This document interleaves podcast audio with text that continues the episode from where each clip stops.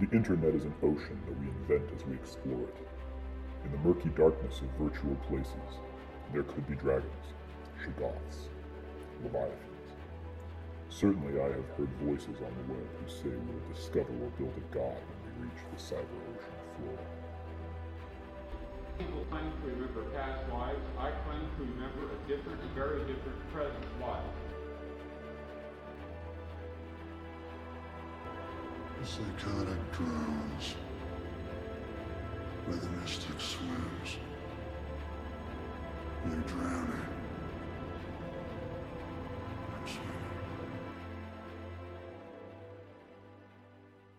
Hello and welcome back to the Astral Flight Simulation Podcast, where we attempt to navigate the digital world through art and culture.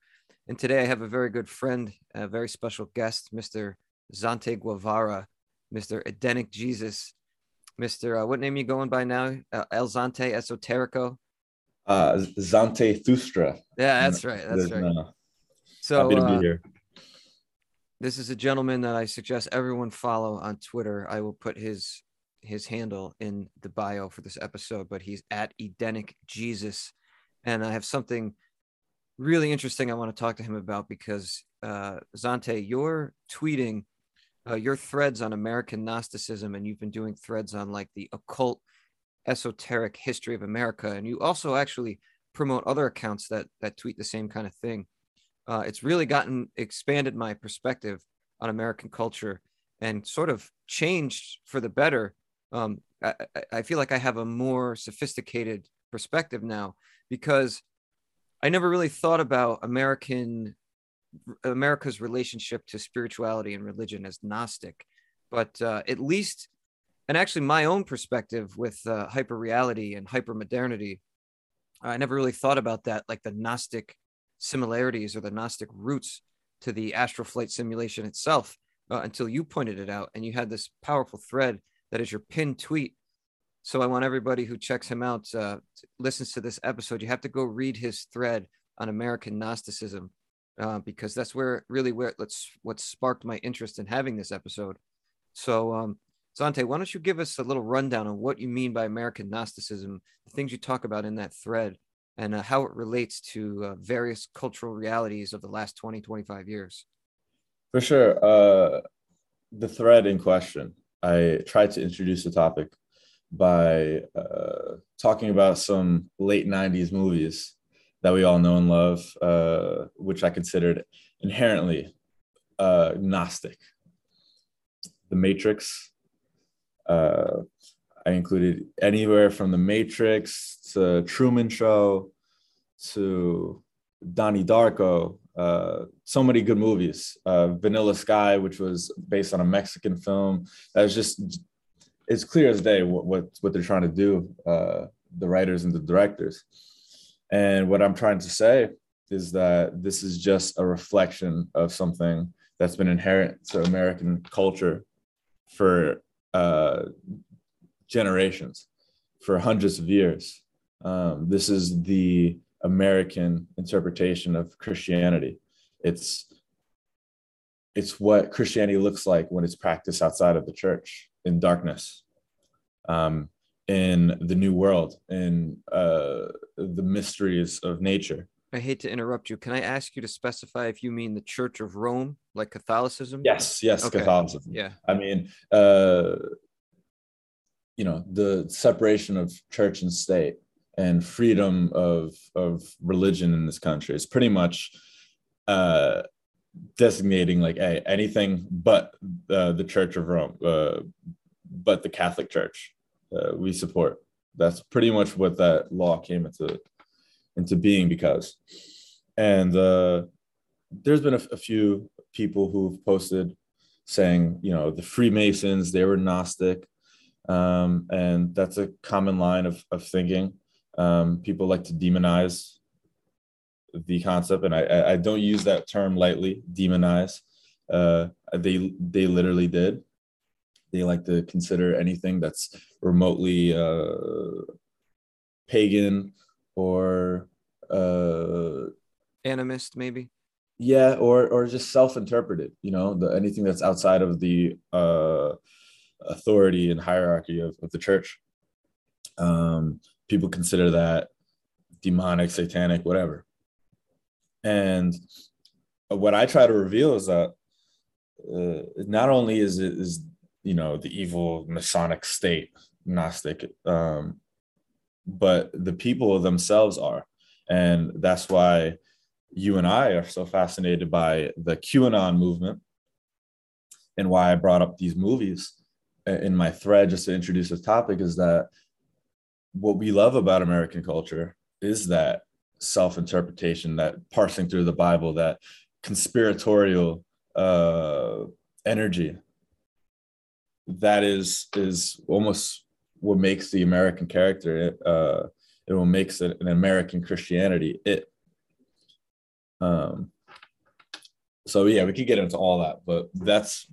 I try to say that the people, not just the state, that the the character of the people are as much Gnostic as as anything else. Right. So it sounds like you're saying because the way I saw it, the understanding that I came to is that we are sort of evolving into a Gnostic perspective on reality and a Gnostic perspective on the world. Whereas it sounds like I, I don't I can't tell. Are you tracing the evolution and the origins of us evolving into this, or are you saying it's always been there? It's always been the germ. Uh, well, these things ebb and flow. I think the narrative that I believe, um, and I wrote I wrote a thread on cryptids and their their spiritual significance. And what I try to say in that thread is that because America uh, kind of rejected and segregated itself from any pagan uh, spirit or even from any of the pagan gods themselves. They wanted a fully hollowed out Christianity where it's just God and that's it, right?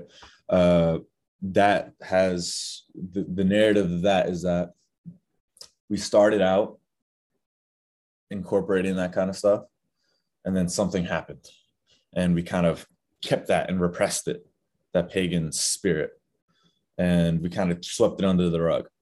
And then now as we enter an age of the you know the term used hyper reality or uh, hyper modernity that's that's festering again and we can see that in like i said q and other uh, smaller movements but and they will get bigger in time. Um, so it's it's like an ebb and flow thing. Uh, it's like a return at the moment but it's something that's been deeply in the shadows of american culture for a very long time this gnostic impulse this yeah. suspicion over the modern world. Okay that makes sense. Now let's uh, before we get too deep into it let's make a quick disclaimer, at least on my behalf, which is I just became interested in Gnosticism because of the way you're talking about it. So I'm not able to give like a thorough interpretation uh, or exegesis on what Gnosticism is and what they believe, but I do have a, a broad understanding of it. So before we get into the details, let's uh, let's just give for our audience what we mean when we say Gnosticism. And I think I think, correct me if I'm wrong, we're using Gnostic, Gnosticism in a general broad term and not in like a detailed uh philosophically religious term? Yeah uh i think it's important to go interpret things through the spirit of them instead of like the letter of them um mainly because you know uh these things pop up in different forms this gnostic impulse um so to be like oh it's this rigid it's this rigid uh set of beliefs from this historical period is just uh, it's not well it's way work. beyond the terms of what we're even talking about here those those beliefs so let's yeah. give what what do you if you could if you could sum it in a paragraph what do you consider like the the spirit of gnosticism to be when you're we're talking about american gnosticism what exactly so i i like to frame it as the belief that god is found in darkness that peeling behind the curtains of civilization or uh, you know the tenets of the enlightenment of civil society of you know civilization itself. Once you peel behind the curtain and you go from known to unknown that truth is found there rather than uh, you know what's already known. And i think that's largely true to anybody who's uh i mean if you if anything bap had a great quote bronze age forever and he says no scientific discovery was made through reason. It was made through irrational uh i don't know passion or just a leap of faith if you will. Um no nothing worthwhile no truth has ever been discovered through reason it was through jumping into the darkness into the unknown. And i think that's the gnostic impulse. It's the idea that you have to look where you're not supposed to. And obviously that's uh, anti-church it's anti-authority it's pro uh, you know an individual journey. Um, I, I like the reason i probably came to this understanding is because uh, you know I like what Jung, Carl Jung says on the uh, individual journey, the hero's journey, individuation, becoming yourself, as Nietzsche would put. I think these are all related, and uh, that's what I believe the Gnostic impulse to be. And you could you could relate that the darkness itself, um, the unknown, that is the feminine. So it's like this weird inverse where you say it's not that God is feminine, but God is behind this uh, feminine uh, darkness. And Nietzsche believes that truth is is feminine. Uh, and you know, a lot of these things, once you start peeling, uh, bridging all these things together, kind of understand that there's there's some validity to this. Yeah, well, when you talk about darkness and God being feminine and the truth being in there, uh, I I think and you bring up Nietzsche, you're talking about the Dionysian yes. chaotic elements, which is the natural elements, uh, as juxtaposed to the Apollonian. Uh, this is all from Nietzsche's uh, Birth of Tragedy. Mm-hmm. we will get off on a tangent if we explore that concept more. So maybe when Zantae comes back, we will talk about that in more depth. But uh, for me to sort of encapsulate and give a general, you know, consensus perspective on Gnosticism, just so people know what we mean going forward.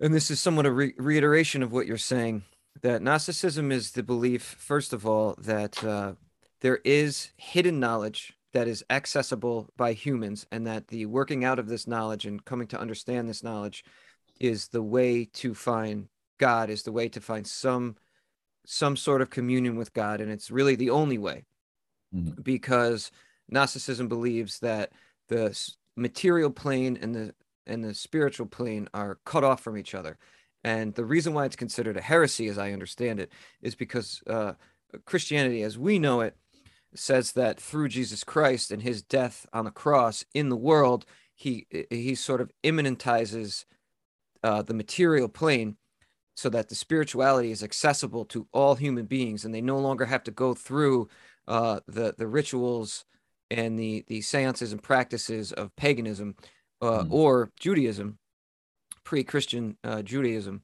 They now can just go through Christ, as he says in the Bible, the way through the Father, the way to the Father, excuse me, is through me. Mm.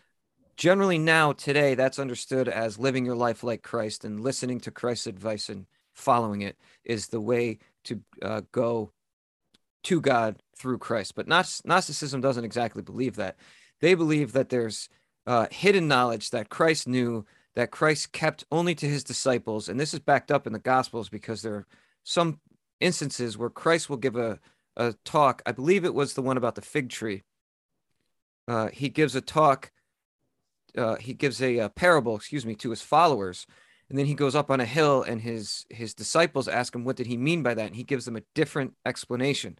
So this right here is sort of like the the seed as i understand it for gnosticism which is that christ has a message to give to the people but he has a deeper meaning behind all of that that he does not give out to anyone.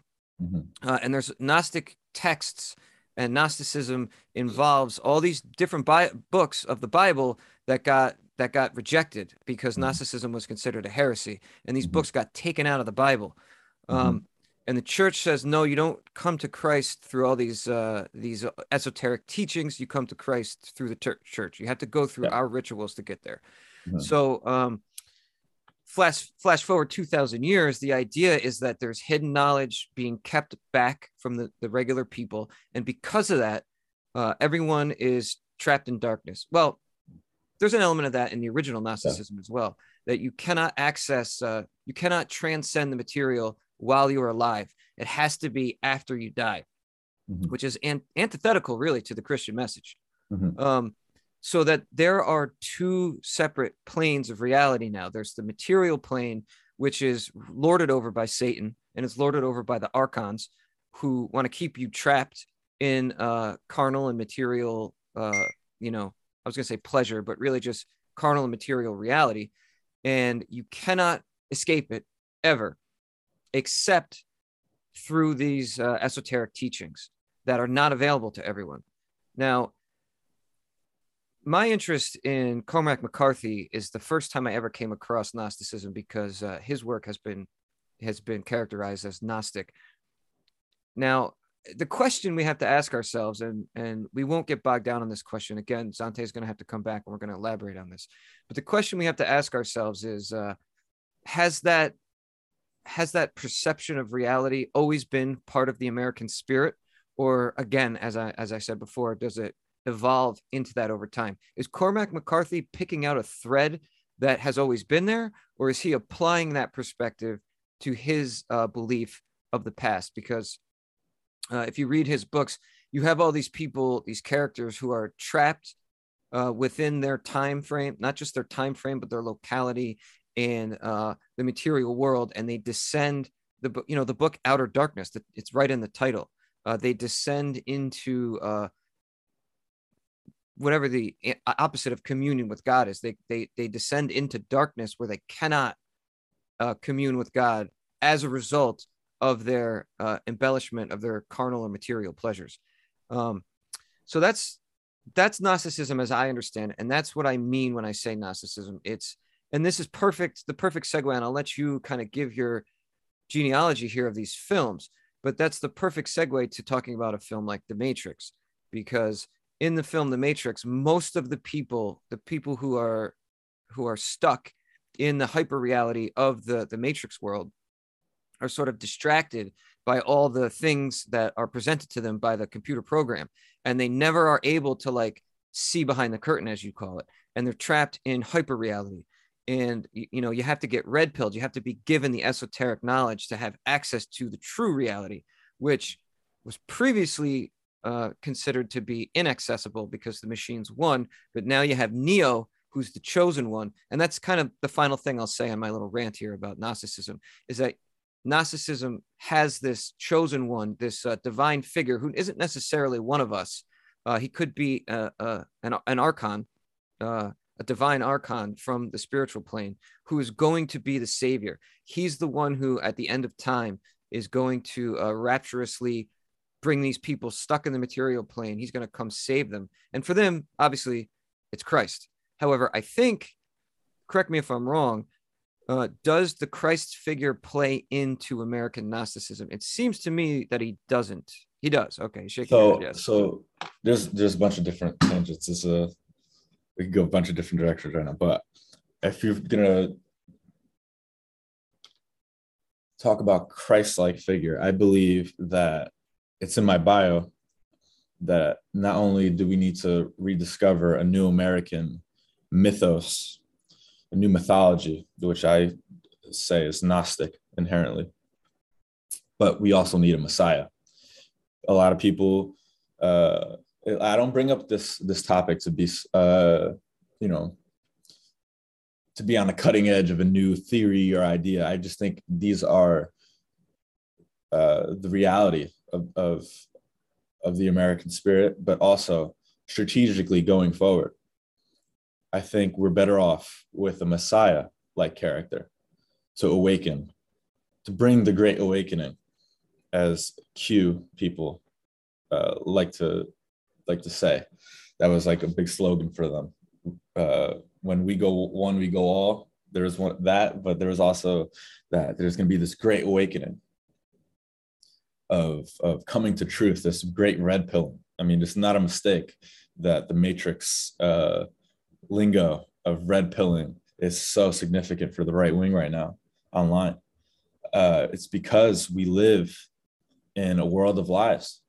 We live in a time where the archons, the demiurge of the deep state, are feeding to us overt lies about everything, whether you go from COVID to the election to the entire Trump presidency to our foreign policy. Everything that we've been fed has been a lie. And that's why it gives validity uh, to this idea that we have to deny everything we've been taught. Whether, you know, I, I consider this historically the same thing as when, you know, in the Middle Ages, when the Catholic Church was uh, the hegemon and they, they had the monopoly on truth. Uh, anything that was outside of that was called uh, heretical. And what's the difference between them calling uh, your interpretation of the Bible heretical and calling the Q conspiracy theorist a conspiracy theorist?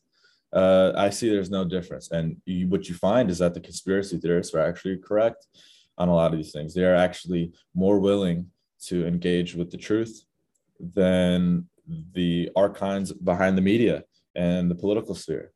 Um, I think that's so. If you were going to take this strategically, you need someone to embody uh, this going forward. This this this truth speaking, this prophetic uh, figure going forward. I believe that more than muscle is is necessary to at least uh, the American. In, in, in Europe, you're going to need a Napoleon, but in America, I believe we've been waiting, especially just we've we we we memed Trump into that, and Trump wasn't that guy. But looking at how Q people like deify Trump, it's just people are waiting for that figure so much, and they will put, put anybody remotely. Uh, I mean, that guy's like goofy and you know true boomer um, and honestly part of he was a part of the elite um, for a while but we you know you can see the memes that they create like oh, this is god's chosen uh, candidate uh, you know he's gonna save us all uh, you know he's he's gonna deliver us from from the evil of the world these these deep state pedophiles and you know, Pizzagate and all that, uh, they're all going down. Everyone's to be arrested and executed any moment. Uh, you know, we've we've very much made him a messianic character, and I think, you know, it didn't work because he wasn't that guy.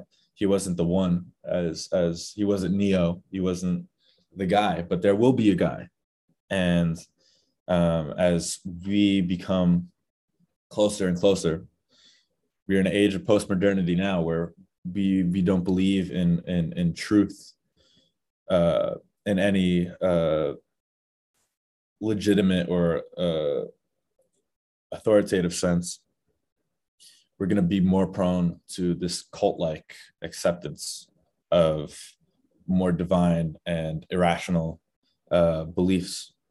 And that's as we enter that age, the age that follows post modernity, that Christ like figure is going to be uh, even even on a smaller sense, the the Jim Jones types, the cult leaders, the uh, uh, Manson, Charles Manson, him, or just the way we we've deified fucking uh, celebrities. You know, this is how we. This is what we've been waiting for, for years, and it's gonna manifest. And I think looking at how millions, I would say there's millions of Q supporters.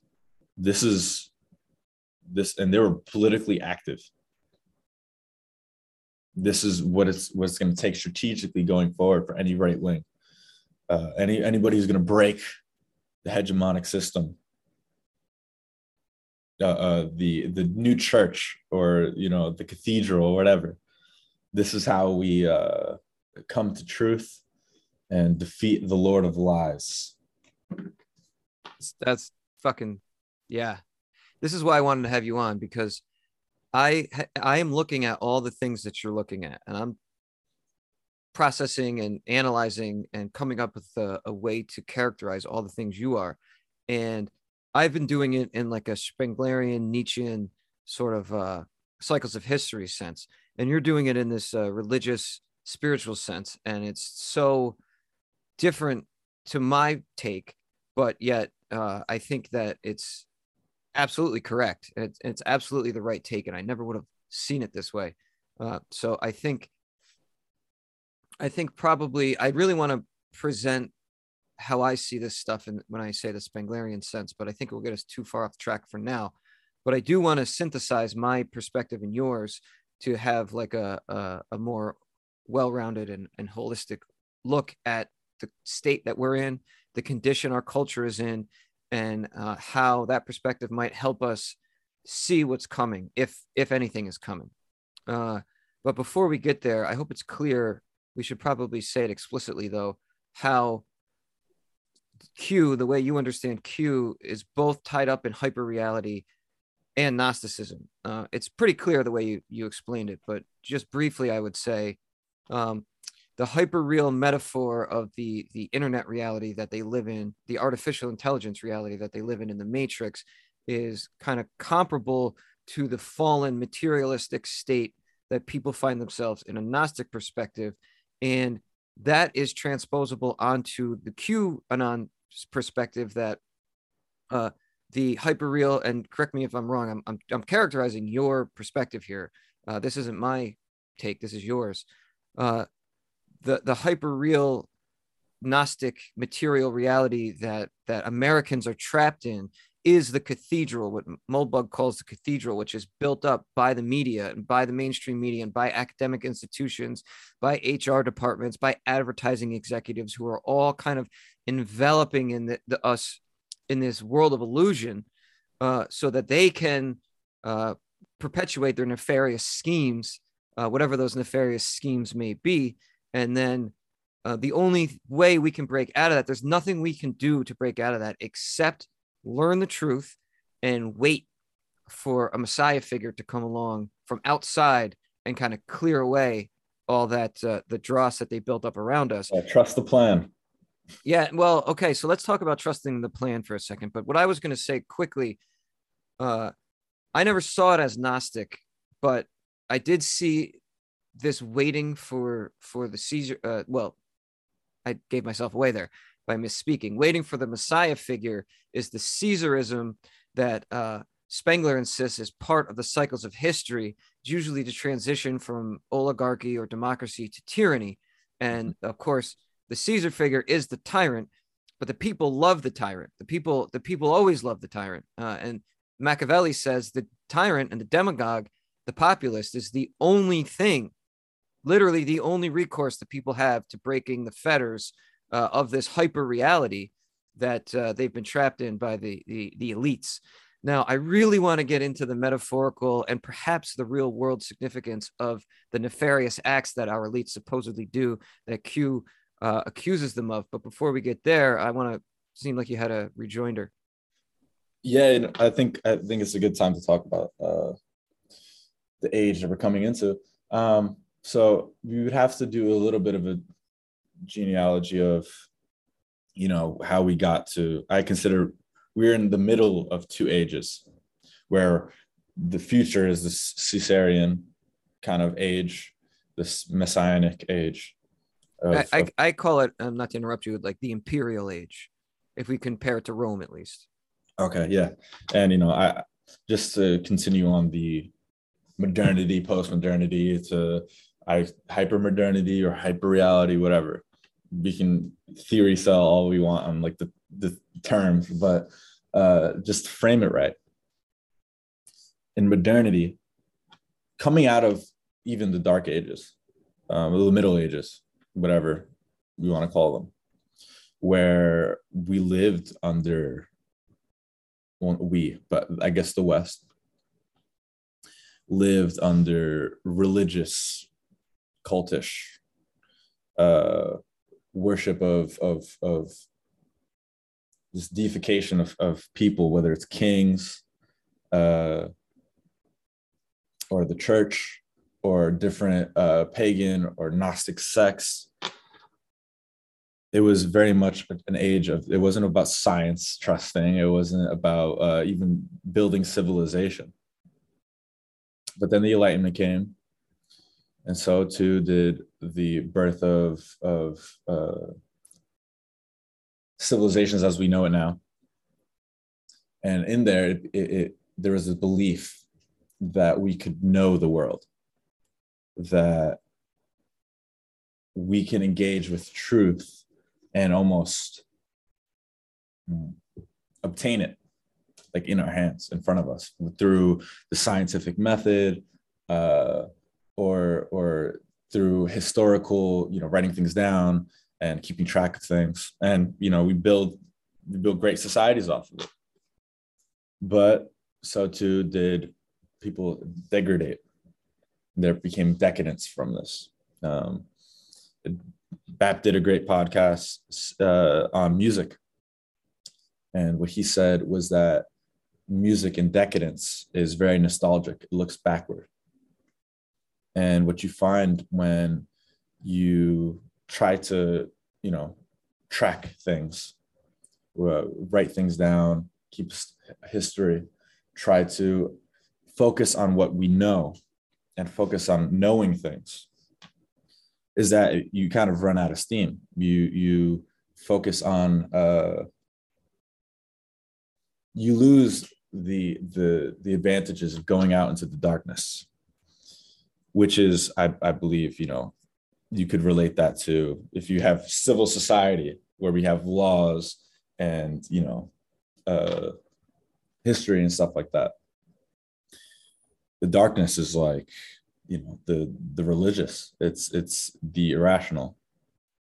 Um and through that split and through that degradation uh, degradation and you know the industrial society that came from that and technology and stuff like that um birthed in the early uh, 20th century a return to these caesar like figures where people wanted uh, people were you know awakened by demagogues and uh, totalitarian figures.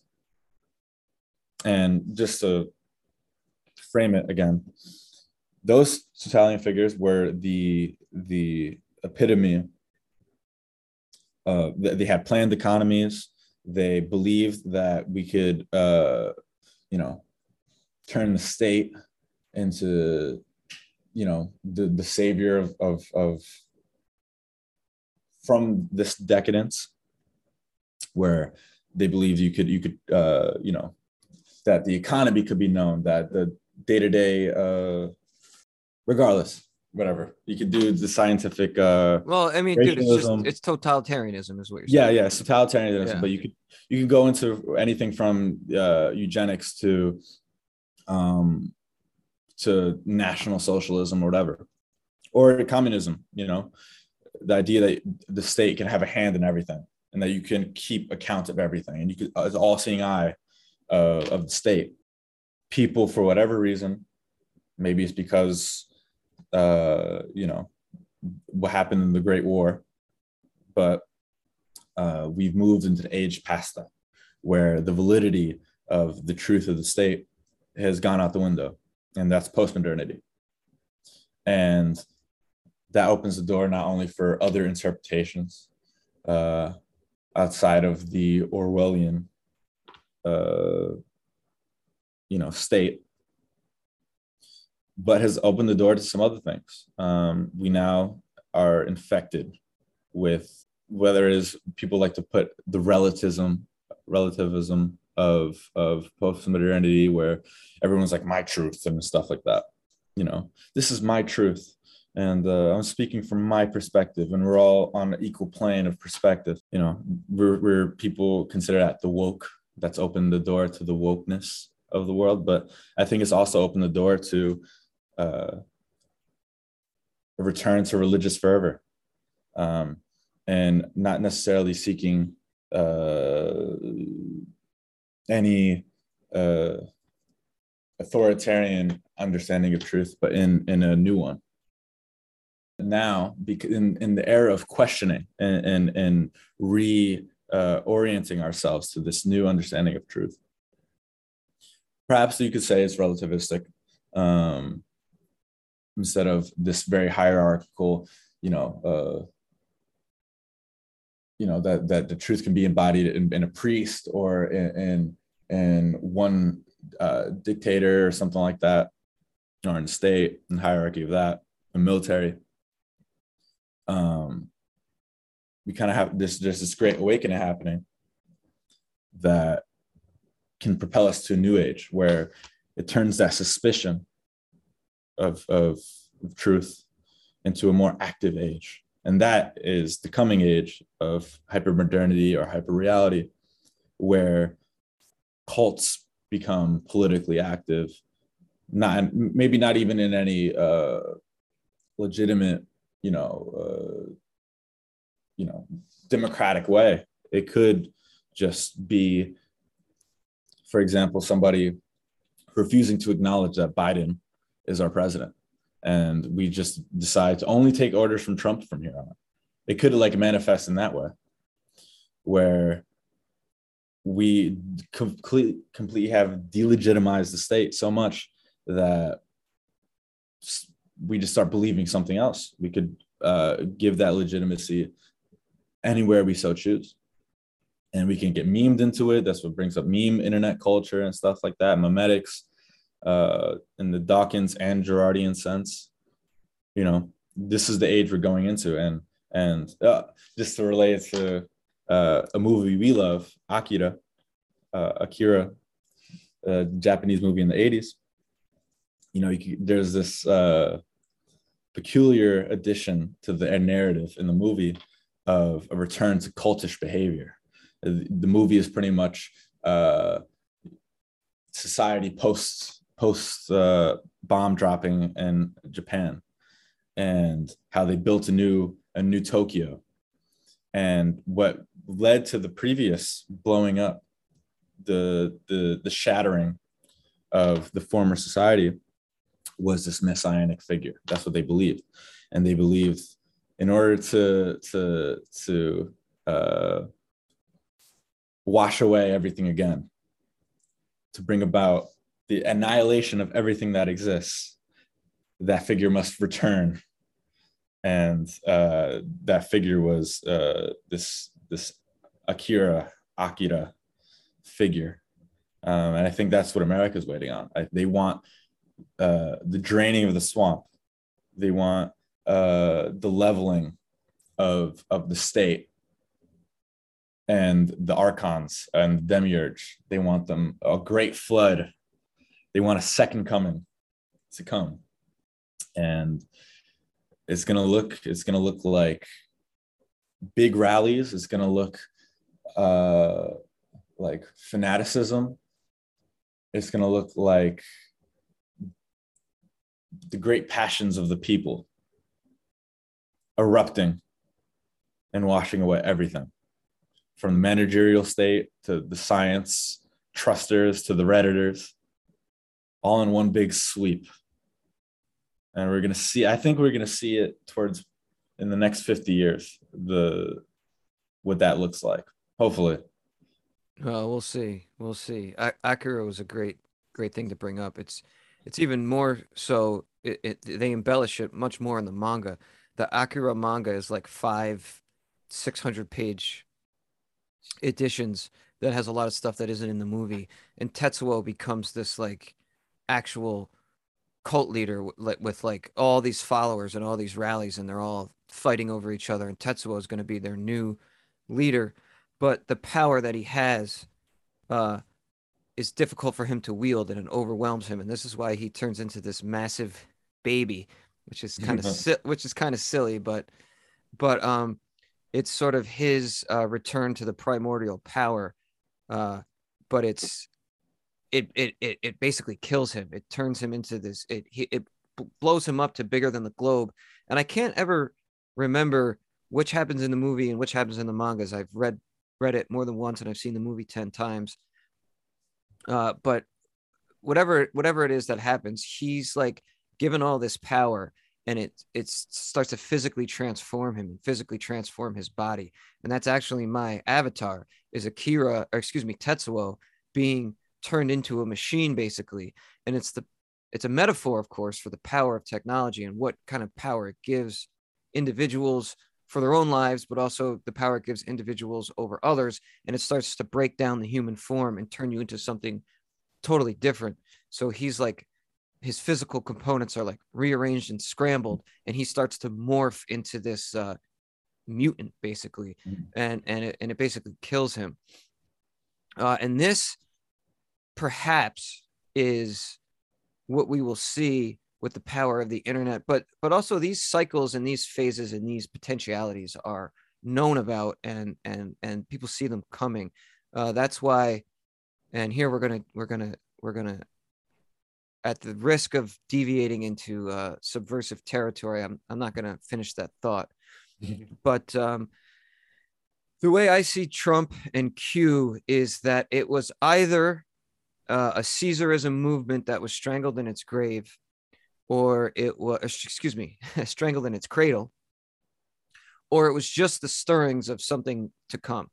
Because Trump came out of the analog age and he was a television star first and that was uh, that was a purely he was a product of the postmodern uh, age of the star, mm-hmm. uh, the, the the the pop icon, and he didn't really have anything to offer, but he wanted to be part of that world, and he had enough money that he was able to insert himself into it.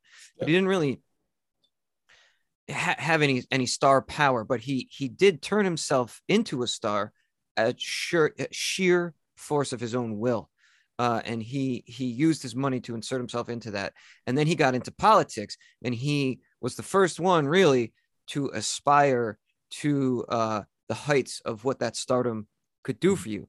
So he was an analog tv star because i remember like books were written about him during the age of the uh, the the ceo being uh being like a, a cultural figure like lee iacocca is the only one. He ran chrysler. Um there was all these books written about these guys and he was one of them he grabbed the reins of this new technology of of the internet mm-hmm. and he used it to propel himself to the presidency. And if you look back over the last hundred years you can see like there was this like string of populists when radio became uh, a thing. Uh, one of them i think his name was huey long uh, was assassinated but he was a big demagogue. And then uh, franklin delano Roosevelt wasn't a demagogue, but he was able to harness the reins of the new technology, the radio, to take his message directly to the people. And that's what exactly what Trump did with Twitter. They're able to use this technology to bypass the the, the edifice uh, set up by the powers that be to kind of uh, mediate power and and the people, and they take their message directly to them. And then uh, in between Trump and Franklin Delano Roosevelt is Reagan, who was like the uh, he's like really the the prototypical uh, postmodern president because he was a television star, uh, mm-hmm. and and he he embodied though right the American mythos.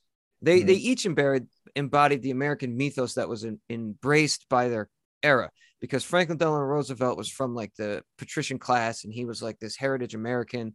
Then uh, uh, Reagan um, uh, uh, was a cowboy star, right? So he was like uh, embodied the mythos of of that era where we were we were sort of uh, dredging up the past and turning it into this mythological uh, content. Excuse me, turning into this myth- mythological era. Um, so he came out and he grabbed the reins of that through through television, and then Trump uh, was the next sort of embodiment of that. So we went from the old money to the cowboy, and now we have the image of the self-made millionaire. And he wasn't exactly self-made but he didn't come from old money either though. You know no. like his father had money the finance yeah. world the real estate. That's all you know that's comparatively the new money of like gatsby you know the wall that's Street, what i was going to say. Compared to the old money of, exactly. of aristocratic kind of uh you know your heritage and stuff like that so he is the embodiment of yet another American archetype. First, you have the blue blood, then you have the cowboy. Now you have the the, the self-made millionaire, the the the Great Gatsby figure. Um, so when we look to the future, we have to ask ourselves: Was Trump the Caesarism that uh, Spengler and Nietzsche said would be coming, that was uh, sort of uh, uh, uh shot down by the powers that be and, and by democracy, ostensibly by democracy, right? Because he was voted out. Uh, the scare quotes can only be seen by Zantae right now. Um, but I take no, I take no, I disavow any conspiracy theories about the election. I take no position on that. It looked like it was free and fair and open.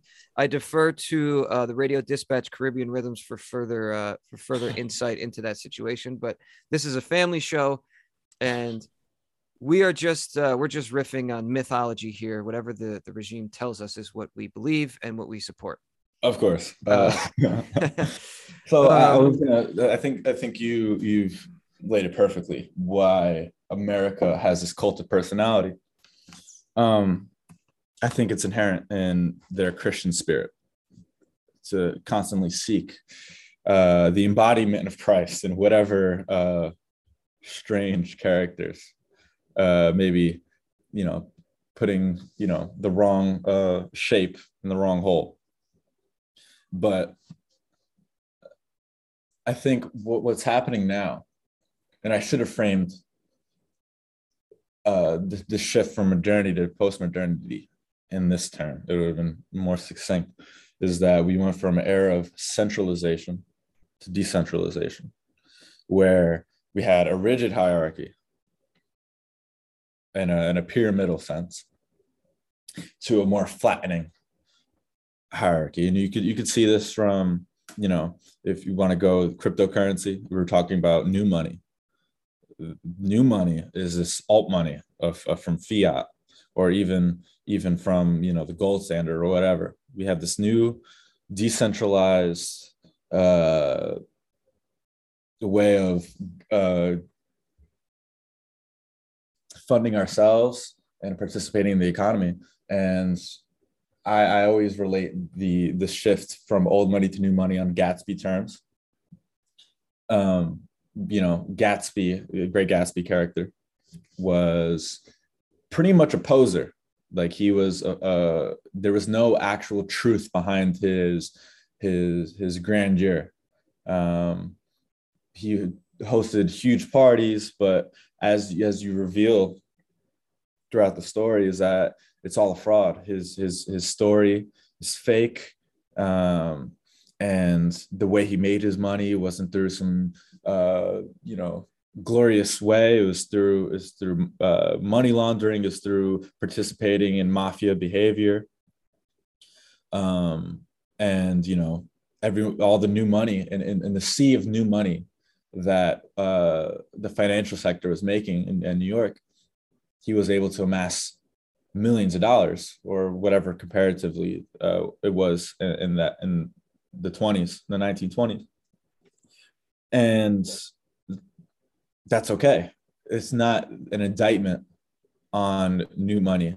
It's a he he I'm sorry to interrupt you. He's creating it's the creation of a new myth. We're seeing yes. a new myth created. Yes. Uh, right. And that's what happens um, in an, after an era of decadence and after an era of treading your wheels and, and not really uh, creating anything new is that things decay. And you could say that's nature reclaiming society after you know nature is is the resource. It's it's you know natural resource for anything new. Um, it's the incorporation of of what you find. And you know this relates to going into the darkness to find truth. Um, anything that propels new things is you could say technological progress but the technological progress does not come uh, by staying in your field of, of what you know. You have to go into new domains. And the new domains were uh, at that point the the darkness of the mafia world or in this in, in the financial sector, which was you know uh, terrifying to any uh, rural uh, person at the time. Well, let's remember that you could in the beginning you could only use cryptocurrency where on the dark web. Dark web, exactly. so this relates exactly to now. And what I kind of urge is that uh, you know you have traditionalists on the right who who think the answer to i mean they frame it modernity but it's post-modernity is oh we need to you know bring back the church and we need to uh, show that there's truth. And i don't think that's going to work. I think the people do not want truth. They want they are embracing decentralization and they are going to embrace uh you know whatever is to come from the crypto millionaires of the future um the people who are willing to to to game the system and make millions of dollars to go where no one else was willing to go. Um so maybe do some unsavory things. Uh people are going to want that guy. They're not going to want uh the guy who's embodying moral truth or uh you know somebody that that's a priest Well, one thing we can say for sure is that uh, those who did vote for Biden vote were not voting for Biden; they were voting against Donald Trump. So I think I'm trying to bolster what you're saying in that he is like the representative of like Yes. uh, the status quo. And I think even though he won the election, I still think he and the status quo are not being embraced, even by the left and even by the wokesters. I think they did that because they, and they even said, even in 2016, I'm not trying to derail your point here, but even in 2016, the left openly said to vote for Hillary Clinton just to keep Trump out. They did not say vote for her because the status quo is what we need. Mhm. Sorry, and you know, uh, you know, people obviously uh, 71 million votes is way overblown, but uh, Trump won in a landslide. Anyways, no, uh, no, it was 81. They said it was 81 million. oh, 81. Jesus Yeah. Christ. yeah, fucking uh, six billion, whatever, uh, six bajillion. Uh, anyways, so there are there's probably you know a good. um, I'll give them like you know one percent of that maybe that actually uh, are are fans of this True believers. We'll call them true believers. true believers of of of the state and you know the woke regime or whatever but i think most americans are somewhere in the middle uh they're trying to parse through things they're not really uh they're just going off of what's familiar to them and you know they just came out of the the, the years of the prototypical i'm going to lie to you in your face and use very careful language politicians whether it's obama or you know george bush was bad at this but you know was still in that mold of you know using platitudes and vague terms to try to relay the message. And you had trump who uh came in and talked in his uh you know queen's uh lingo and his is is in a very blunt way. Um and was able i mean if you just look at how he talked in the uh the republican primaries. Like it was a bloodbath. It was he he trounced- cut through so much bullshit He trounced of- Hillary every single time by any oh i mean those debates where you could go back and Yeah. that was so fun to see even five years sec, uh six years later his debates with hillary of course uh, Oh, did you mean uh, the the GOP? When- Yeah, yeah, he the shut them GOP, down oh. too. Yeah, yeah, yeah. it was it was one on 20 you know it was one versus like uh you know the entire republican establishment and he cut right through all their bullshit in a very uh in a nietzschean sense honestly with the way you know nietzsche cuts through the bullshit of the morality the the faux morality of Nietzsche philosophizes with a hammer, and Trump Yes, and- politicizes with a hammer. absolutely and so but to a lot of well you could you could say evangelical but uh the never trumpers are i wouldn't even call them religious. They have no religious impulse. Um but you know the people who uh were never trump maybe voted for cruz instead of trump but trump won all those people over anyway because those people don't want this uh they want the religious demagogue that Trump ended up uh, being mythologized into being. But the Never Trumpers were people who wanted, uh, who who who felt intimidated, threatened by this this buffoon, if you will, that oh he couldn't be right about anything. Uh, he couldn't nothing what he says is, is legitimate. This guy is a, a clown, right? But what you find is that person is closer to the truth. than the leaders they put up before. And that is the great awakening. That is the the the leveling of truth to where other possibilities can be considered. And this is what I want to talk about is that the right needs to embrace this. The right needs to embrace postmodernity. It needs to embrace the power of memetics in a Girardian sense. And uh, Richard Dawkins, you know, that they use memetics is Dawkins, where they talk. He talks about memes as an evolutionary uh, uh, process where ideas get naturally selected for whatever qualities fit uh, and are advantageous to their replication. Um, so when things go viral, it's like a gene being selected by uh, if amongst the gene pool as more valid, and that is the what what internet culture is. It's this uh, spiritual or other world where and you know astral you this is your your your uh main topic but the the internet is an abyss. Uh it's the gene pool and things are being selected and some of them uh are going to be unsavory. Some of them are going to be uh hmm, not they're, they're going to be feel threatening. They're going to feel uh, hmm, they're going to evoke uh, a response in you for good or bad. But that energy that f- the force behind these things um, that excitement behind memes whether it's uh, you know memeing ideas through cool uh, imagery or uh, symbolism or uh, you know memeing cryptocurrencies whatever whatever you can meme these alternative truths they're going to have the the biggest impact on society and then you can go into Girardian sense where the uh, in conflict conflict all boils down to the escalation between two things that want the same thing and if you look at it in an objective sense any conflict looks irrational and stupid. It's just, uh, you know, eye for an eye makes the whole world blind, whatever. People think, oh, that's stupid. Like, why would you get into conflict? Why would you escalate things? Uh, everyone loses. But that's not necessarily true. It's always, and Girard, Rene Girard, ties this into uh, Christianity. By the way, Peter Thiel, if you're listening to this, uh, I will accept all monies. I am a, a Girardian as you are.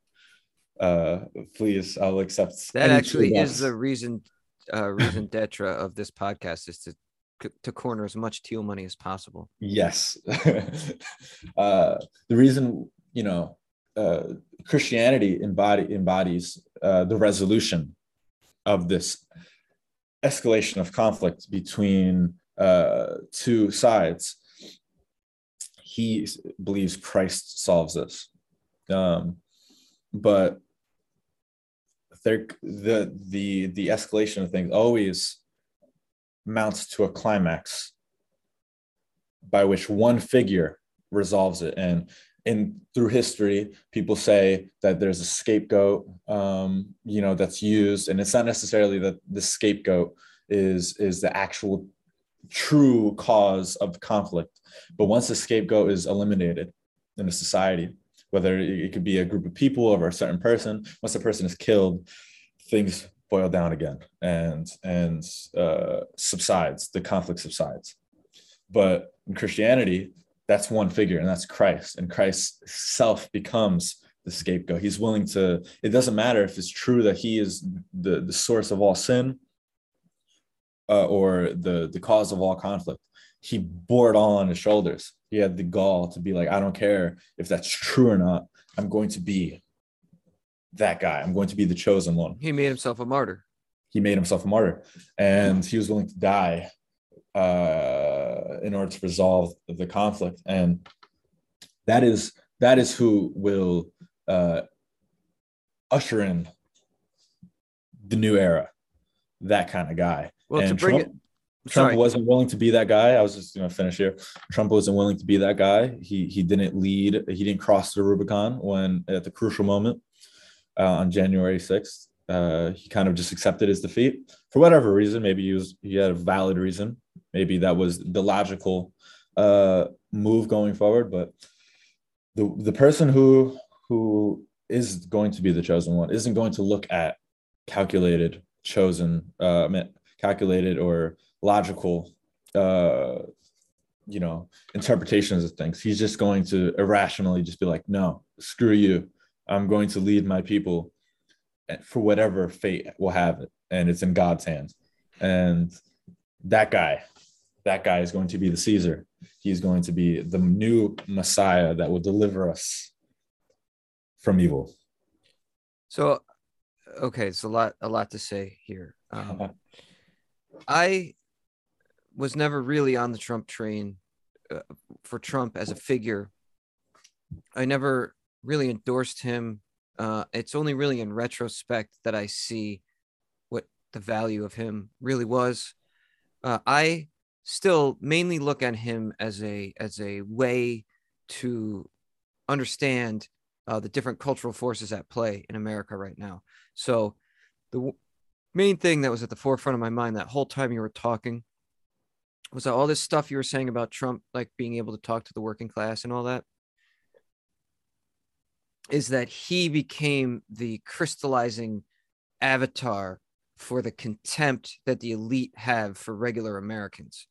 And now it's impossible to deny that uh, you, you you can't call these people stupid. They love calling them stupid. The elite loves to call these people stupid. And I Mhm. read the New York Times every single day, and like 25% of that paper is just ridiculing Mhm. normal Americans. And and some people say that this is the kulakification of normal Americans because they're priming us for some sort of uh uh action against them like the truckers what happened to the truckers in canada uh that when when the- when the propaganda machine uh talks about these people with such contempt when bad things happen to them uh people cheer it on and it creates this like bloodlust in in one side to to have the other side be be taken down. So that's Uh, mimetic conflict. That is 100% yeah. you know you have two sides that pretty much look alike. They're both stupid right? So the logical centrist right? The they you see the rightoid trumpists who you know are cringe and corny and and uh, kind of hokey in their and their uh, cult of personality. But then you know to to rightists and i'm just trying to be objective here. I don't like you know i believe i'm on i i will die for the q people.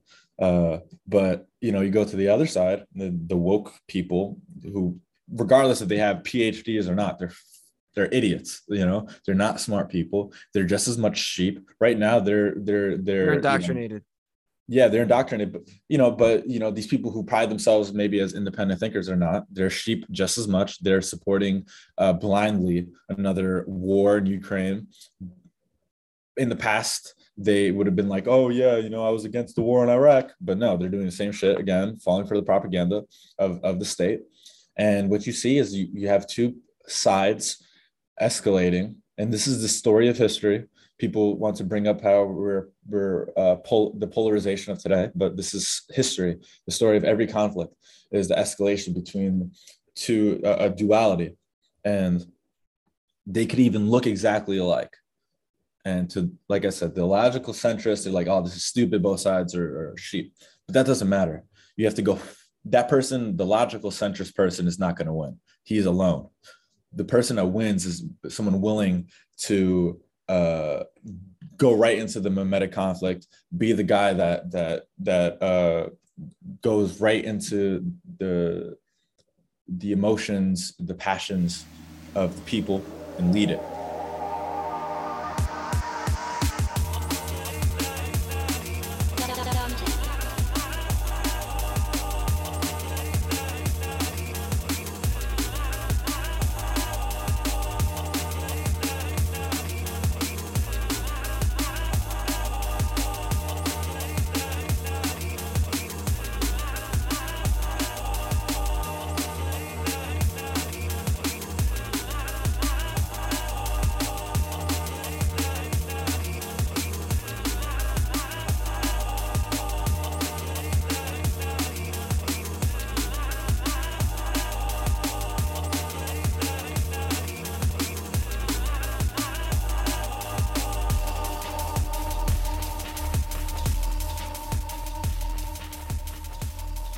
Something that you were you were uh, hinting at that I really want to just I want to specify more and then maybe draw to a conclusion on that on the topic of crypto and sort of the next demagogue or the next possible populist this this uh, gnostic figure who will come and emerge from out of the darkness to be the savior of people and help them uh, transcend the material realm that transcend the cathedral and, and escape the ai matrix and uh, uh, bring them into their true potential and uh, actualize them to the full capacity, whatever that may look like. Um, because I did the the whole like run through of the the blue blood archetype typical figure using the new technology of radio to the uh, mythological cowboy using the new technology of television to the uh, the archetypical uh, self-made millionaire uh, harnessing the reins of Twitter and the internet to all propel themselves to the presidency. So I think what you were getting at before uh, by mentioning crypto and the dark web is like the new tools for the future are going to be uh, someone making their their name or their fame or their fortune off of crypto and then using that to kind of create a myth of themselves and that myth of themselves will be uh, proliferated and spread and matriculated to the people on the internet and I have long said, I mean, Elon Musk already sort of embodies this to some people online. He's sort of talked about in this way, and he certainly puts tweets out there. Uh, you know, I had uh, Curtis Yarvin on the show, and he even he even mentioned this that that Elon Musk has some sort of self awareness that uh, he's in that role. He could potentially be in that role. I see no signs that he's going to try to like grasp it. But in a way, Elon Musk sort of uh, already already was a billionaire, obviously, but he sort of uh, jumped on the crypto thing and he kind of made it his thing for a little while.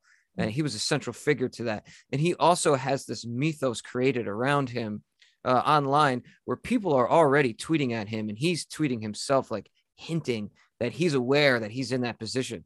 So, I do you agree with me that if there is another figure that arises, uh, he's going to come out of the ether of the internet and he's going to his money is going to be somehow either self-made or he's going to be backed by people who made money on crypto.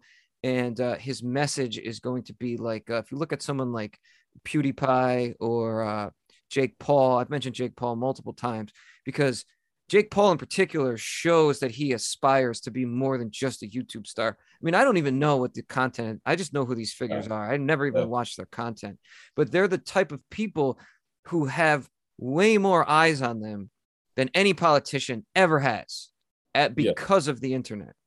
So what I believe uh, is that the only person that could really uh, break the duality, if you will, this conflict, this polarization, uh, it's not going to be some guy who tries to appeal to both sides. It's a guy who kind of tr- transcended both sides. Uh, not necessarily even in a uh, like i said before this logical centrism where uh oh, both sides are dumb whatever whatever. But got but somebody who could uh who who bridges the gap. And you, you brought up jake paul. What's interesting about him is that sure he's had internet fame but he tries to do a physicalization of himself through fighting uh, the idea that you know he, he can excel in, in worldly things he steps out of hyper reality into yes. real reality and becomes actualizes yeah. himself that is to me the breaking of of of that duality the, the person who's gonna uh you know the the caesar the messiah isn't going to be purely an internet figure. He's not going to be a, a, a, fully crypto figure, some shadowy guy who his mythology online is bigger than himself. He's going to be somebody who uh, comes from that world and is able to step into the physical world and uh, embody even something even greater. And that to me is the Christian story with Christ. Uh, he, he, he was the embodiment of God. He, he, he, he is God's image actualized. And in him is the Trinity who breaks the duality of things. Uh, he, he mends the split between heaven and earth. And in him is both and that is the, person and that, that's why it was cool that you brought up uh, jake paul actually because he's probably uh, closer to that to that mold i mean that's the, probably the why he's he's famous he's able to uh, merge both worlds of the internet and now He, he seems like a like, basically just a dork and like a like a, a r- Uh, uh, are you agreeing or disagreeing? No, I mean, I, I'm, it's not like I'm a Jake Paul fan. I don't really watch his content uh, too much either. But the point is, is that uh, it doesn't matter to. Yeah, it doesn't person. matter. That's right. It doesn't matter Agreed, if he's agreed. a dork or not. Trump is a dork. You know, uh, whoever it is going to be, he's, he's probably going to be uh, idiosyncratic in his own way, as as as uh, people who are, you know, fated to be anything. They're always kind of off in some way, or uh, maybe uncouth. But it doesn't matter. Uh, Kanye is another if- one. Kanye too, yeah. You know, uh, it's it's it may be a played out kind of thing where the oh you know you have to be a little different uh, to be above the status quo, but I think it's true. Um, but I think there has to be some, uh, it, for lack of a better word, some sexiness to it. There has to be something charming, something uh, that awakens the passions in people, and there also has to be the vehicle and that's something you t- touched on. You know, I, i'm just it's so hard to contain laughter because you said there has to be some sexiness, and I'm just like grabbing by the pussy. That's the fucking yeah, man. Uh, For real was- though, no, that's totally 100%. proving what you're saying. The fact Yes. that he said that and got away with it tells me that it was attractive to a lot of people. and you know, I, I have my own uh, Christian beliefs as to uh, the meaning of that. You know, I, I, I think uh, God pretty much said uh, to Virgin Mary similar things. Oh no. The birth Christ, but we can get we don't have to get into that. Uh, Grabbing him by the pussy is is the Apollonian uh taming of the Dionysian. It's it's uh, embody it's it's grasping the Dionysian and and incorporating it into yourself and Yes. bringing it uh bringing it to heel and uh taking you know synthesizing the two uh disparate. That's what he meant by that. Trump Yes, is a exactly Nietzschean. by Trump that. is a Nietzschean. Trump is a Nietzschean. Uh, Sorry, go ahead, man. You're my No, guest. I should be fucking. Go no, no, no, it's perfect. It's perfect. Uh, but you know, someone willing to go there, you know, and and and uh, be unapologetic. I think that is the guy who breaks the duality. He is the guy who breaks the matrix. Um, he breaks the demiurge's reality temple of of lies of the material world. Um, and but I think the people follow that. I think I think what's important to acknowledge, and we've we've we've been talking about what it's going to take for this new figure to come out, and I think uh, he's going to have to uh, be a man of both worlds of of this other world of of mythology on the internet, this and the abyss, but also in the physical world. He needs to be somebody who's charming and uh, able to uh, you know be a man amongst men. But the people, I think, should get some credit here too. If you look at Q, even without, um, well, it, to the legend of Q, the QAnon is that there was uh, a figure, a person who was apparently uh, close to Trump's administration, who was who knew things behind the scenes and was leaking intel to us, uh, saying that Trump is lining up this, you know, a bunch of different things and willing to arrest and execute everybody that is our enemy, uh, the deep state and the swamp.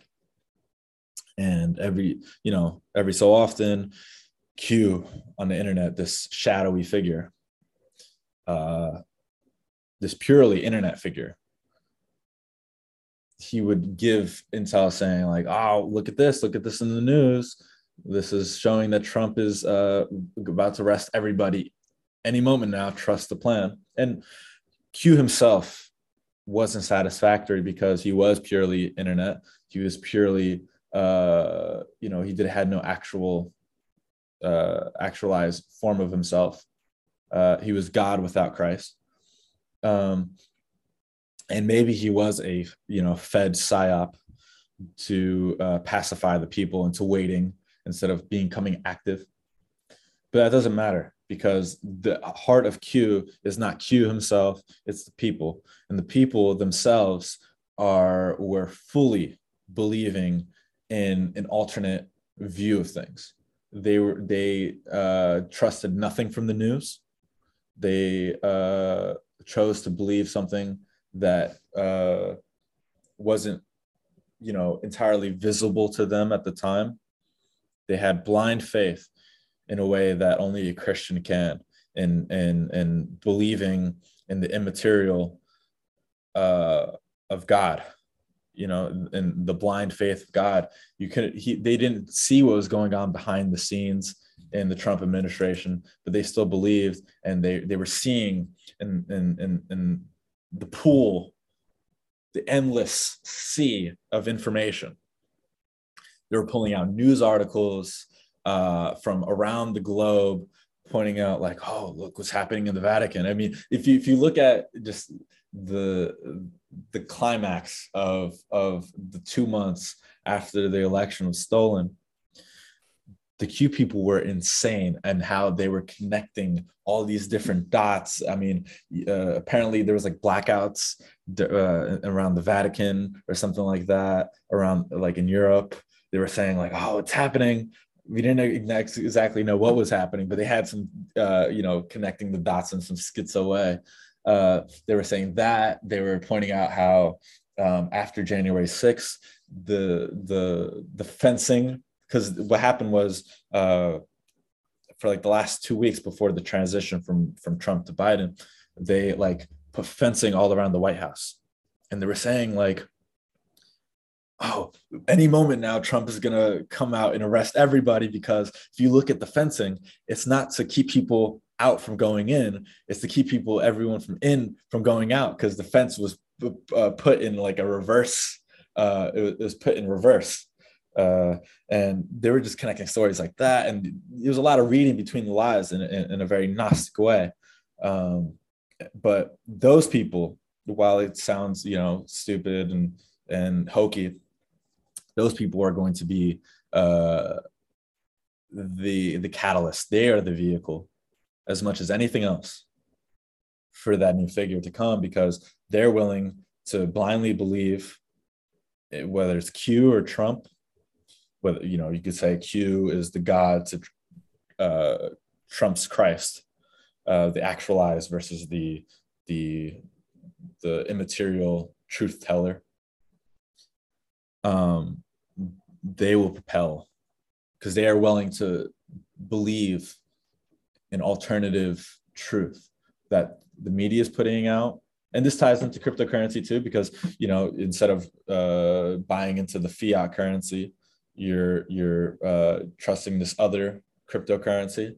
Um, everything is boiling down to this new alternative uh, interpretation of things, and it's not going to be someone forcing it down your throat as much as it's going to be the people willingly adopting this new uh, mythos and bring a lot of energy with it, and that's what the Q movement was uh, I believe, and you've coined this, that they're they have they're diviners. They they you know uh, invoked Trump as much as Trump uh, was willing to be that figure. They uh, through through spells online, they've invoked this character, and they're going to invoke again another character.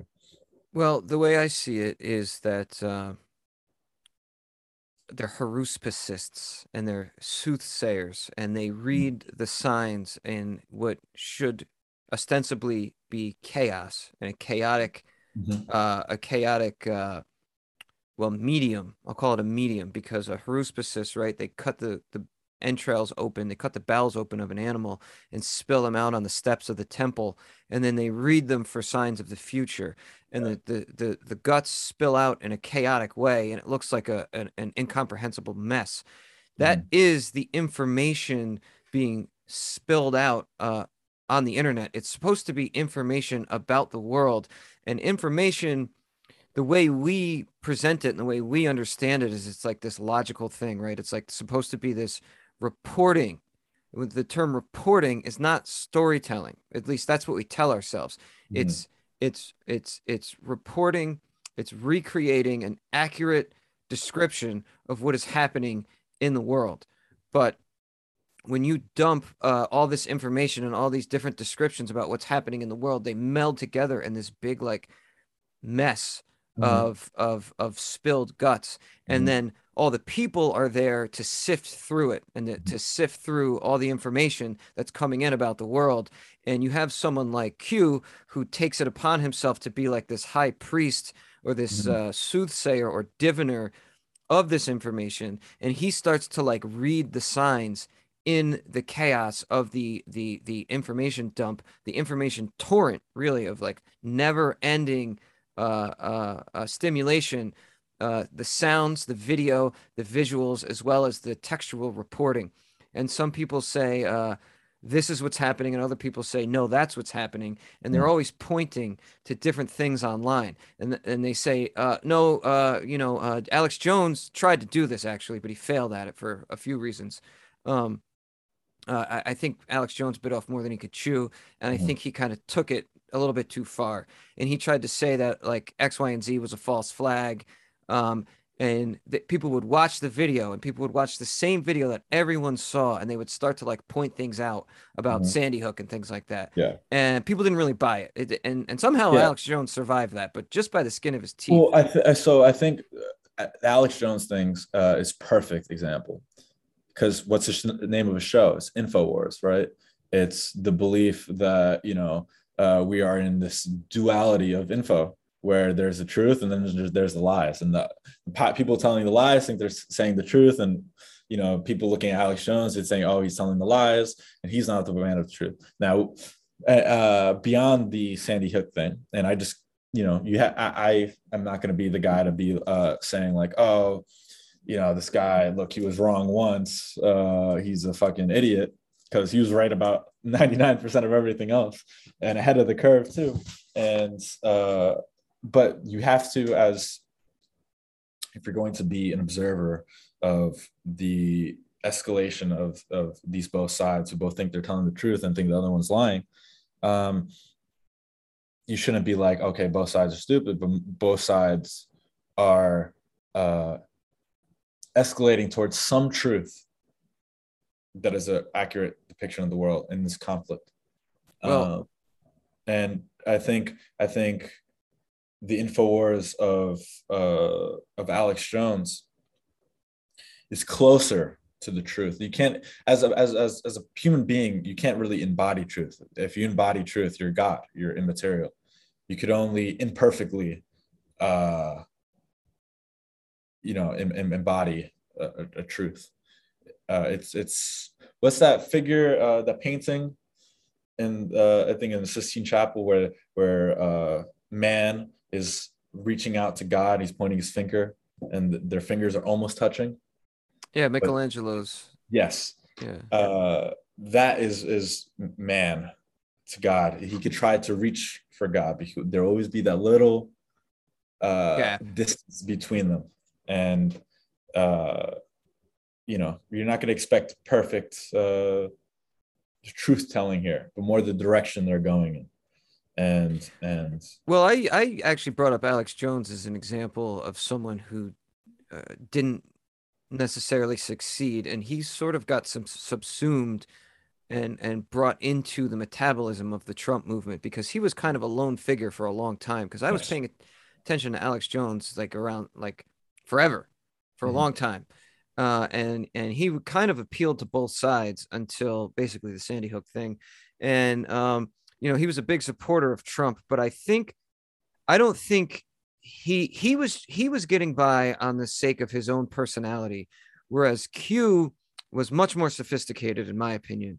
Uh, and and what Q was doing was looking at uh, things that were because you have this information dump, and the the mainstream either ignores it or tells you that it's not what you think it is. Uh, so then Q comes along and says that we are, and this this is this is getting exactly to what you're saying. uh, Q comes along and says our elites are a cabal of child molesters and ch- Mhm. child traffickers, right? Which the evidence, all of this information that is being sifted through by this soothsayer supports that claim. It's Mhm. just uh, how you claim it. Whereas, um, you know, I went through all the old Q drops, and there's one where he just names all the people in government for for child molestation charges, and I looked them all up, and they're all real, Mhm. and there's like dozens of them. There are dozens of them, and very often they're they're they're liberal people, like uh, mayors, the mayor of San Francisco, Harvey Milk, the mayor of um, who was from New York City, the mayor of Portland. These guys were both in the 70s. I forget his name now, but he was also from New York City. Uh, these two like beacons of liberalism, Sodom and Gomorrah, uh, San Francisco and Portland, were were were were brought into their own. They they became they ascended as the liberal meccas of America under the guidance of actual child molesters. Like Yes. um, so when Alex Jones, the point I was trying to make, I was trying to contrast the two. So Alex Jones says that Sa- Sandy Hook was a false flag, and he can't really back it up because he can't read the signs as well as Q can. Q says that our elites are a cabal of child molesters, and he can back it up. Yeah. Okay, so, So- the only recourse the, the Yeah. cathedral has to refuting Q is to lie. They they are left with their pants literally down. Uh, so I I think I think I'm just in my defense of Alex Jones is that I'm saying. well, I don't want to devolve into that, but you can say your piece, but I don't want to devolve into that. No, I know, I know, but I'm, I'm bringing to a larger uh, defense of the people, the the people who follow Q, because for whatever reason you might think they're you know the typical conspiracy boomers who are just you know kind of gullible or naive or whatever, and they were hanging on Q's every word, but they were doing a lot of the legwork themselves. They were finding the news articles that no one else is seeing. They were sifting Yeah. through the endless pool of. You have to understand, like millions of articles are probably pu- pumped every day. Yeah, they're It's like the temple priests. of information, Yeah, for sure. and for many of these, these whether it's you know uh, retired boomers or you know uh, MAGA moms who you know uh, all they do all day is just post. They're doing a lot of the legwork. They're building the the the, the network of truth that Q did. Um, that and that's what Alex Jones does, does too. And while they are imperfect themselves, they might get some things wrong. They might look into things too much. That doesn't matter. They're closer to truth. They're closer to truth. They're they are man reaching out to God, and maybe they're they never they never touch their fingers, but they're closer to God than other people. They're closer to truth. I will say I will grant you that about the people. I don't know about Alex Jones. I worry sometimes that he's too uh you know, take take take take the differences between Alex Jones and and QAnon. Alex Jones literally has products that he's selling. Alex Jones is a literal face lord where he's trying to like say the next outrageous thing to keep himself going, to keep attention, and to sell sell his products. And he's a bit of a, uh, a charlatan, in my opinion. Okay. I- Ah, a- but see, okay, here's here it is though. I understand your point, and he might be, he might literally be a charlatan, but to any and so is many any other cult leader. Yeah. under- the the uh the followers are true believers. Is, is that what you're going to say? followers are closer. It doesn't matter Right, about right, right, right. figure. Trump himself could be a fraud. Everyone's pointing to Yeah, yeah, yeah. fraud. It's not a, it's not the validity. A lot of former Trump supporters are saying that. Yes, exactly. He wasn't the guy, whatever. That's secondary. That's secondary to to to the fervor of the people. And once there is a guy who can embody the truth, and for even if let's say Christ himself came down, the second coming, I would say 90% of Christians would be like, oh, he's the Antichrist. He's not actually Christ. Uh, he would they will deny him if Christ were to come back. Dude, so I love no that you just what, that. no matter what, there will be disbelief. There will be calling of the charlatan. There will be calling whatever figure steps up. He's going to be a charlatan. He's going to be imperfect. But that doesn't matter in this coming age where we're just going to irrationally believe it. We're not going to look at it in objective lens. We're just going to go for the ride and, uh, you know, be amongst the sea of people to will uh, whatever figure is to come. I love that you just said that. I'm gonna I'm gonna invoke uh, Dostoevsky, and then I'm gonna use my own example, Yes. parallel to yours, because in the Brothers Karamazov, probably the most famous scene, maybe the mo- one of the most famous scenes in all of Western literature, is the scene of the Inquisitor, where Ivan creates this. Uh, I think he's referencing an essay that he wrote, in which Christ comes back during the Inquisition, and the Inquisitor brings Christ into a room and says, "Listen, I know that you're God." but if if we if we support you as Christ, you're gonna fuck our whole system up. You're gonna ruin everything for us. So we can't let you. We're gonna have to uh, execute you, or we're gonna have to at least persecute you in the Inquisition because you are going to tear down. Your coming is going to ruin everything we've been building here, and we can't do that to the people. We can't allow that to happen to our flock. And I've always said, well, I've never actually said this, but I've always thought that you know all these people out here saying they're they're right wing and they're this and they're that and they're they're like political spurgs i uh, but but they they engage with each other in a holier than thou attitude Mm. and i've always thought to myself that if a real populist or a real demagogue emerges who is going to sort of reinstate uh, traditional american values and sort of tear down or cut through or at least halt in his tracks this progressive insanity uh, I think that person will be attacked by the right wing because of his impurity, and they're going to say he's not. Exactly. Yeah, And, yeah, and and you know this is this is why it's very important that we acknowledge the times we're in as as you know on the right we live in a time of post-modernity where it's you know things are going to float to the top and become viral and become immensely popular uh not through some rigid uh you know bureaucratic you know uh, approved way. Things are going to come to to immense popularity and be very provocative to many people.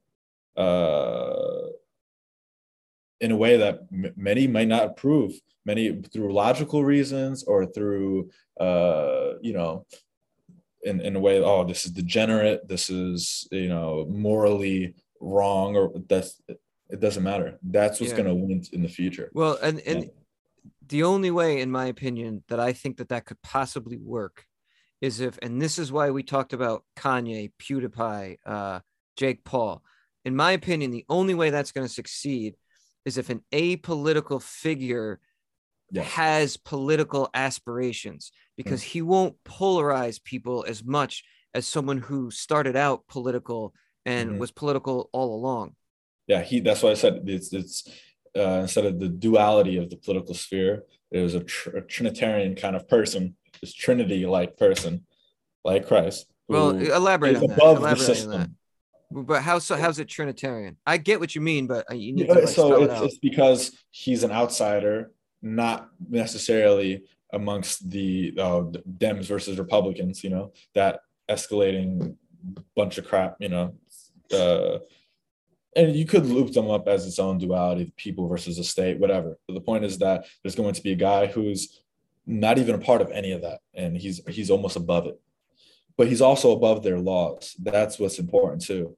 Um, that I mean, even if you want to just look at Trump, sure, he was able to fund himself and he was able to, you know, use his celebrity to be a vehicle, but his courage to stand firm when the media and and all the powers that be tried every kind of thing to try to prevent him from winning, whether it was leaking uh, the grab him by the pussy tapes, uh, uh, or you know, like the first thing once Trump uh, said, uh, you know, uh, Mexicans aren't sending their best when they came here. This maybe end of 2015. Macy's boycotted Trump. They said we're not supporting Trump anymore, so they tried to cut off uh, his money and stuff like that. yeah, Former his products. They took Yes, his product. yeah. A lot of people did. Yeah, and then you know you have the media pretty much saying he's the antichrist, destroying his character. Old friends, he was friends with every celebrity, and they all turned his back. So he was alone, only with the people, and the the tactics of the regime, the the New World Order. They tried every single way to enforce and punish him. And it took it took stealing of election for them to actually do it, but the you have to be, stand in the face of punishment and willingly accept it. And that's once again uh, what I see in in Christ the Trinity is he was he willingly accepted his own death. He uh, you know Trump in the same way he he he was willing to be martyred by uh, by the establishment, completely annihilating his character. Uh, Christ is willing to be uh, the man on the cross and accepting his punishment. It, takes that in in the face of the the law, whether it be uh, Roman, Judaic, whatever, uh, the regime, the church. They're going to use their power to annihilate you and it's going to take somebody who uh, sees no validity in it and stands above it and uh, is willing to almost uh, die in the face of it because they see in it no validity. Uh, only God can judge me, and that you could probably see that in in the characters that you've mentioned um, that could fit in that mold. That I mean, PewDiePie, right? uh, Jake, uh, Jake Paul is trying to do that thing. Yeah, know, I only use PewDiePie as examples because yeah, but so but PewDiePie followers. came under, under under fire for for posting uh like Hitler jokes. You know, they came after him. Um, he talks about Mishima on his show. Uh, you know, blatantly right wing figures. They still come after him for being um, yeah, I mean, the, the N word hard R on a, on a on a show. I mean, he apologized for that, but the only the way... PewDiePie episode I've ever seen is the Mishima one. So I'm looking right now. He's currently got 111 million subscribers. Exactly, and he he has he's bigger than any media, almost, maybe even together. He's bigger than any uh, fan base of, of of of of the state of the New World Order, and it's because he doesn't necessarily play by their rules um, you could say he's based, right? You could say that's the meaning of what, what it is to be based um, in, in face of the woke uh, moral law order of what's good and evil. He stands above it. The crazy thing about the, the internet, though, is that like this guy has all these followers, and like mainstream people have no idea who he is. He's not talked about ever. His name never gets put in like the, the mainstream discourse. Mm-hmm. And I think in that sense, uh, if another figure arises, they will come from out of nowhere. They're going to totally take because, like I said, Trump was around. Trump was around for a long time, so they saw him coming. They knew who he was. He was getting interested in politics at least as early as 2011 and, and 12, where he was going on Alex Jones and talking about the. Uh, he was even on Fox News back then, talking about the uh, the birth certificate thing, uh, mm-hmm. the birther the birther yeah. thing. That was like his he was in political consciousness for at least 20 years. Yeah. Before growing up. Um, but someone think, like PewDiePie would come out of literally nowhere. These people don't even know who this guy is. You know yeah. what I mean? I mean, you know, he's not American, so uh, in American context, right? But a PewDiePie like figure, yeah, yeah, yeah. Uh, but I, I, I defend your point, and this is we're going to tie it all back together now to what is American Gnosticism. This coming out of nowhere, this underbelly, this absolutely, absolutely outside of the eyes of the cathedral, the church, the regime. In there is going to be the birth of the new Messiah, and they're going to call him the Antichrist. Right. But to the people, they right. know that that person is closer to the truth than not, and and God will bless that person. God, wherever he is, maybe he is uh, maybe God is dead and we have to revive him, or maybe he's hidden, or maybe we we we are he's inaccessible uh, because we live in the demiurge. Whatever mythology you want to frame it as. The the intro to my show is Zero HP Lovecraft saying, "When we reach the the bottom of the internet ocean floor, I believe we will discover or build a god." Yes. That's the intro to my show, bro. yes. And that's exactly what American Gnosticism is, is that there will be a Neo, there will be a, the one, and he will come from uh from from the abyss, from from the darkness inherent. Uh either in politics or culture or whatever. that was that was excellent, man. Let's let's end it on that note. That was like the perfect way to wrap that discussion up. Um, so I, I've told Zantae this off the air, but I'm going to tell everybody listening now who's made it through to the end of this episode, which I, I'm sure everyone has because I was enthralled by everything you were saying. Um, I don't see this as an interview. I see this as the beginning of a series of discussions me and you are going to have. Um, and I hope he's given you all food for thought. A reminder to go check out his Twitter page uh, at Edenic Jesus. I will link to it uh, in the Substack as well as when I tweet this episode out. I'll tweet a link to him and pay attention to his feed too, because like I said before, he tweets other people, he retweets other people who uh, kind of have a similar alternative esoteric view to to things that are going on. I also have my uh my aesthetics page, which is doing oh, it's almost gonna hit 10k followers in like two months. Uh, uh Mytho America, um, which is the aesthetic representation of what I believe to be American Yeah, it's an excellent page. I'm glad you said that because I didn't know. I thought you wanted to be like in incognito that that was your. No, no, no. I put it in my Oh, bio. yeah. Uh, and Oh, I, you did. I, Okay. Yeah, I, I promote myself on on both. Okay, so, I'll promote that too. Uh, it's bigger. It's bigger than uh, currently. That's bigger than my page too. Yeah. But uh, yeah, it's it's it's um.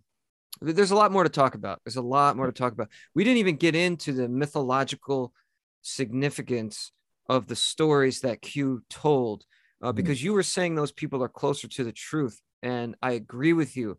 Uh, but of course, small-minded, simple-brained, indoctrinated people attack Q as being stupid yeah, and perhaps they really do are true believers of all the Q myth. I think most of them actually are. I'm not. I think it's a, all a big metaphor and there's a mythological significance to it. But the mythological significance of telling stories about your culture is far more valuable by any standard than being indoctrinated into the ideology of that culture. I, was reading uh on your on your recommendation. I was reading Wilhelm Reich. Well, I, I don't endorse Wilhelm. Reich. uh, he doesn't endorse, but he recommended because of, of my way of yeah, thinking. you got to read him. You got to read him. Um, and he was saying that right wing mysticism during the Great War, uh, in the lead up to, to World War II, right wing mysticism, fascism, uh, you know, the, the stories behind uh, behind their their their ideology and their power was always beats out left wing materialism. That even in the worst material conditions, right wing mysticism beats out because people don't look for theory when things are at their worst. They look for God. And that is, I think that's what we're talking about here. Absolutely. All right, we're gonna end it on that note because that's the perfect perfect way to end. So Astral Flight Simulation signing off until next time.